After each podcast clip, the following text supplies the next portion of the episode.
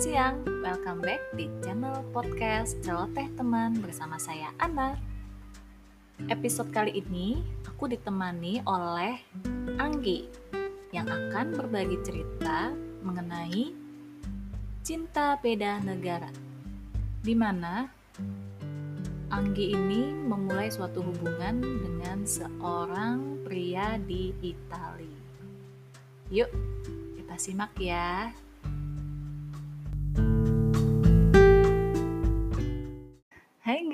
Apa kabarnya nih? Baik, Ana. Oh ya, kita hari ini mau cerita tentang eh, cinta beda negara ya, gitu. Eh, Kira-kira eh, udah berapa lama sih kalian mengenal dan ketemu di mana? Kenalnya udah dari 2014. Jadi udah tujuh tahun. Terus kenalnya di Meet Me. Kayak dating online gitu. Oh.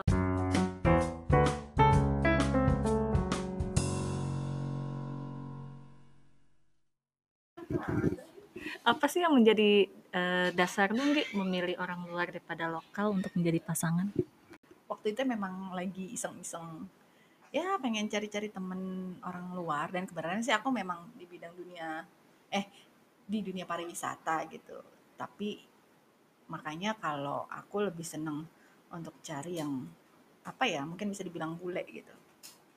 Gitu. Boleh tahu nggak sih suka dukanya eh, pacaran sama orang asing? sukanya adalah waktu. Eh sukanya itu dukanya dukanya waktu terus bahasa gitu. Jadi kalau senangnya sih ya kalau yang namanya cinta sih pasti senang-senang aja ya. Gitu.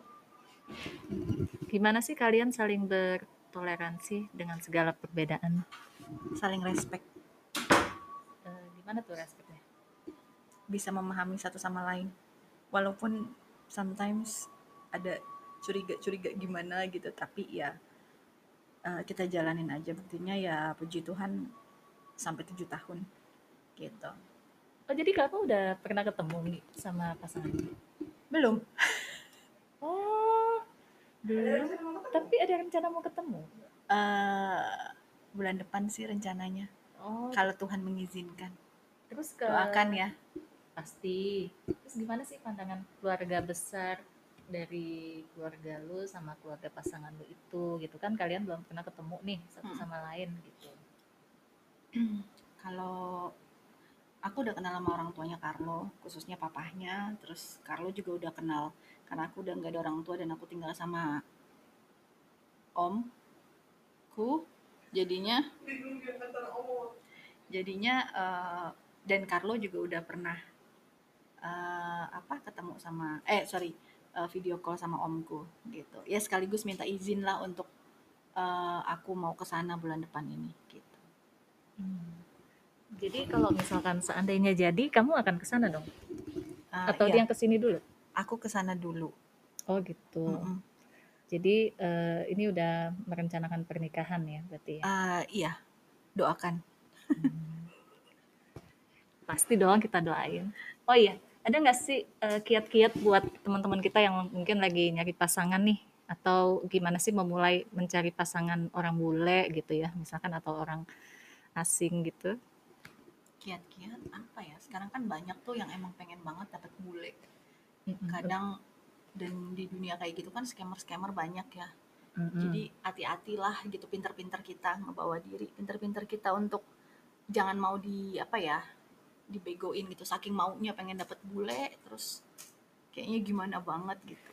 Karena eh dia punya pacar bule itu nggak seindah apa yang kita bayangin sih gitu Tapi kan cuman orang mikir ya, eh, oh pacar bule pasti orang kaya nih atau apa biasa suka mikir gitu kan. Mm, mm, mm. Padahal nggak semua juga ya, sama juga kayak orang kita Enggak ya. juga sih sama aja iya cuman kan memang kalau uang mereka dibawa ke sini kan itu jadi banyak gitu loh Hmm, iya jadi sih. makanya kalau nanti nikah sama bule ya kalau emang bulenya udah pensiun ya mending tinggal di sini aja gitu tapi kalau aku sih karena cowokku masih kerja ya masih pensiun dia masih 10 tahun lagi kira-kira. Kebenaran aku cuman beda tiga tahun sama dia jadi pensiunnya dia masih lama jadi kalau rencana untuk abis nikah tinggal di sana kalau mau tinggal di sini ya masih jauh lah masih masih lama maksudnya gitu. Terus eh, kira-kira eh, rencana ke depan selain ketemu pasangan di sana eh, apa nih? Eh, atau bisa nggak sih diinfoin eh, apa aja sih yang kita perluin untuk kita mau ketemu pasangan nih? Dokumen-dokumen apa gitu? Mungkin kan banyak teman-teman yang bingung nih. Ah, saya mau ke sana tapi apa Dokumennya ya ribet. gitu. nggak sih sebenarnya yang pasti kan eh, kalau emang gitu kalau aku kan sendiri pakai apa pakai relationship visa jadinya yang pasti sih minta dia harus nanggung kita ya surat dari eh, banknya dia terus surat undangannya dari dia. Setiap negara kan beda-beda. Kalau Italia kebetulan tidak harus sampai ke gubernur. Kalau Belanda kalau nggak salah sama Jerman ya itu harus eh, pakai surat dari gubernur surat undangannya gitu. Tapi kalau Italia itu hanya yang eh, pengundang aja. Jadi kayak cowokku dia ngeluarin surat dari banknya dia. Namanya eh, lupa tuh gue jadinya namanya bank karya. Jadi lupa. Ya pokoknya itulah surat eh, jaminan dari bank dia. Terus eh, surat undangan dia yang menyatakan bahwa kita eh, sudah relationship gitu. Hmm, Itu Itu butuh aja proses sih. berapa lama ya? kalau suratnya dari banknya sendiri itu aku kurang lebih sekitar hampir satu bulan sih nunggunya. Jadi lumayan lama juga. Tapi kalau surat-surat yang lain-lainnya sih enggak lah. Paling ya sesiapnya eh, sang pengundang aja di sana gitu Oke, oke.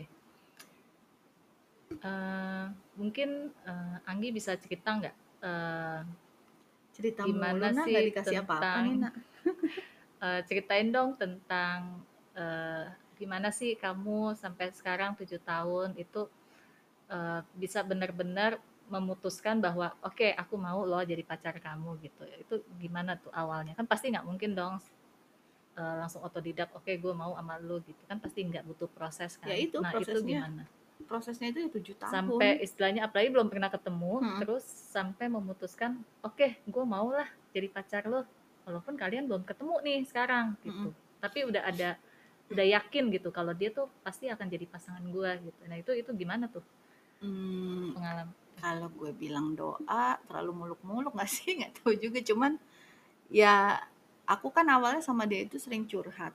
Jadi dulu itu aku juga punya pacar bule. Terus sering cerita lah sama dia. Cerita-cerita tukar pikiran kayak gitu. Dan eh, ya itu tadi dia selalu ada buat aku cie. Jadi selama tujuh tahun itu everyday kita pasti eh, ini WhatsApp.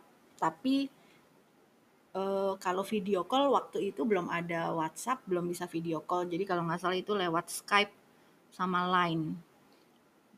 Tapi itu nggak setiap hari sih. Jadi paling kalau dia eh, off aja, beneran kan dia kerja di pabrik gitu. Jadi kalau dia off, baru kita ada waktu. Dan biasanya kalau dia shift-nya pagi sama malam dia bisa telepon. Tapi kalau shift-nya udah siang, pulangnya itu kan jam 11 malam dia udah nggak bakal bisa. Karena kan kalau orang bule itu kalau udah istirahat, ya aku harus respect lah. Maksudnya ya ya emang jamnya dia istirahat ya istirahat gitu. Gitu. Jadi lumayan juga ya perjuangannya sampai sekarang belum ketemu, terus bisa-bisa juga masih proses gitu kan. Ya kita doain deh ya semoga cepet bisa bertemu dengan pasangan dan Amin. memulai membina rumah tangga dengannya. Amin. Amin. Oke guys, sekian episode Cinta Beda Negara kali ini bersama saya Ana. Jangan lupa kirimkan cerita pengalaman kalian ke celotehteman@gmail.com. Bye bye. Bye, thank you Ana.